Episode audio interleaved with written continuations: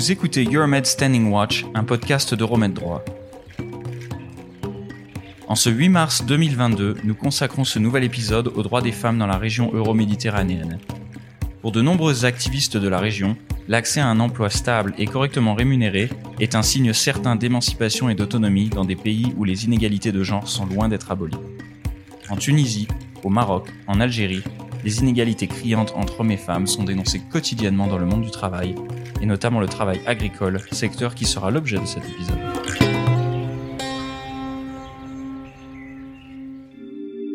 Rendons-nous d'abord en Tunisie. L'Institut national tunisien pour la statistique révèle qu'en 2018, les femmes étaient rémunérées en moyenne entre 20 et 30% de moins que les hommes. Et c'est pire dans le secteur agricole. À travail égal, les hommes sont payés le double des femmes. Pourtant, la situation des femmes travailleuses agricoles est très difficile. La loi tunisienne organisant le transport de ces femmes sur leur lieu de travail ne peut pas être appliquée en raison d'une mauvaise infrastructure routière. En résultat, les femmes s'entassent dans des camions sur des routes escarpées, des véhicules tristement surnommés les camions de la mort.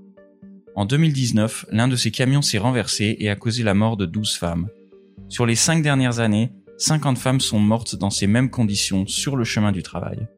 La présidente de l'association tunisienne des femmes démocrates, Neila Zoglami, insiste sur le besoin de changements rapides.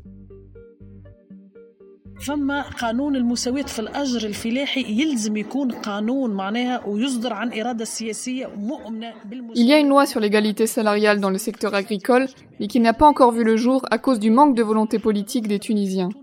Mais il est important de sécuriser le transport de ces femmes en améliorant l'infrastructure.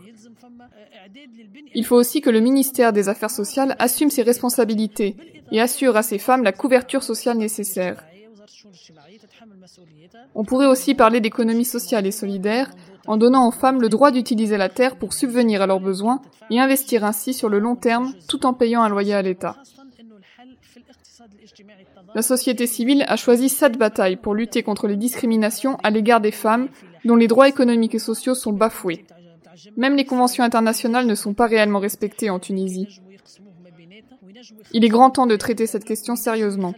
Aujourd'hui, la bataille est celle de l'égalité entre les femmes et les hommes, de la couverture sociale, de la sécurité des transports et celle des familles des travailleuses tunisiennes.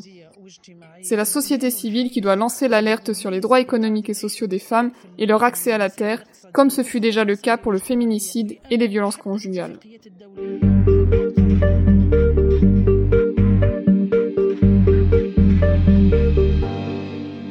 Maroc, la situation est sensiblement la même qu'en Tunisie. Quatre femmes marocaines sur dix exercent un travail de la terre, à planter, irriguer, désherber ou faire des récoltes.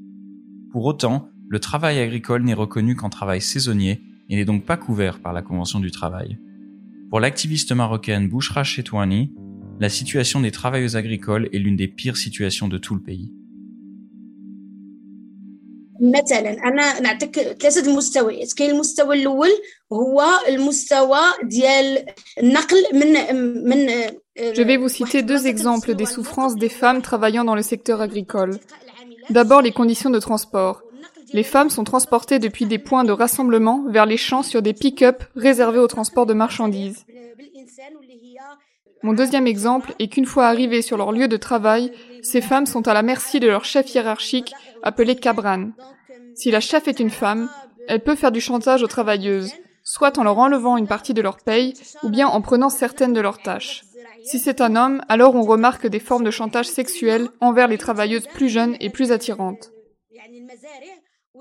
Enfin, il y a autre chose qui est encore plus important, l'absence de couverture sociale et médicale pour ces travailleuses.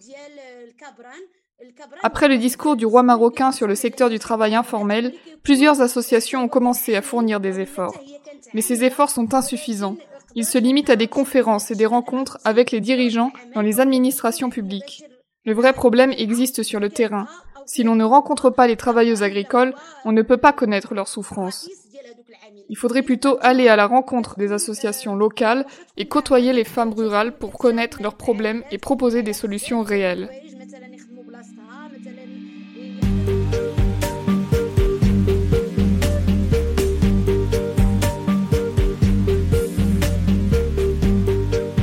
En Algérie, les données semblent plus prometteuses. D'après un dernier rapport de l'UNESCO, Ce pays enregistre le plus fort taux de femmes ingénieurs au monde à près de 48,5%. Par ailleurs, 61% des étudiants algériens sont en fait des étudiantes. Cependant, le taux d'emploi des femmes algériennes en 2019 ne dépassait pas les 13,5%, alors que celui des hommes était de 61,2%.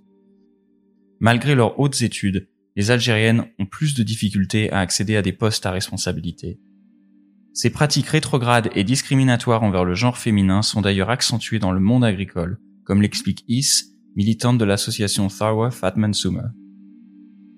Concernant les femmes euh, agricultrices, et dans ma région par exemple en Kabylie, c'est les femmes euh, qui cultivent la terre, euh, c'est les femmes qui, qui la labourent, donc qui sèment le blé, qui font toutes ces activités liées à la terre et qui finalement cultivent et protègent toutes ces semences. Donc ça, ça va de mère en fille et c'est une pratique ancestrale qui existe depuis belle lurette. Cette pratique, elle est également donc mise en place par ma grande sœur. Elle cultive aussi bien le miel, donc elle verse vraiment hein, dans tout ce qui est bio, etc. Elle cultive la pomme de terre, la tomate, les asperges, euh, les aubergines, mais vraiment, elle, travaille dans ça, elle travaille la terre.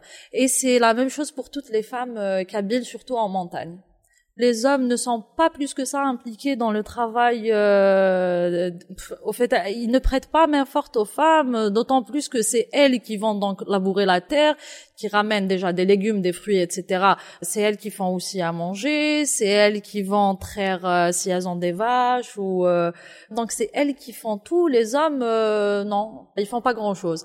Donc ces femmes-là, elles vont aussi vers les sources puiser de l'eau, etc. Et c'est le genre de femmes. Je sais pas si vous avez déjà eu des images.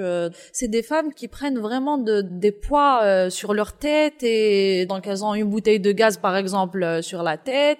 25 euh, litres d'eau dans une main et 25 litres d'eau dans une autre main. Donc euh, c'est ces femmes-là qui qui sont un petit peu présentes dans tout tout ce qui est vie et même à l'intérieur de, de, la maison, c'est elles qui prennent les décisions véritablement. Mais lors, par exemple, on appelle ça tejmat des villages, donc euh, c'est un petit peu la gérontocratie, hein, euh, c'est un petit peu donc euh, les vieux dans les petits villages, etc., qui prennent finalement des décisions. Mais dernièrement, par exemple, dans la région du Sahel, les femmes, elles ont investi donc tejmat du village, donc elles sont dans la prise de décision dans le village, alors que ça ne se fait pas du tout. C'est un système extrêmement patriarcales, et elles réussissent quand même euh, à faire entendre leur voix. Donc ça commence tout juste, mais au moins c'est déjà un changement tangible et palpable. Et ce qui serait bien, c'est qu'on essaye de faire euh, aussi la même chose dans les autres régions de Kabylie et même pourquoi pas élargir à toute l'Algérie.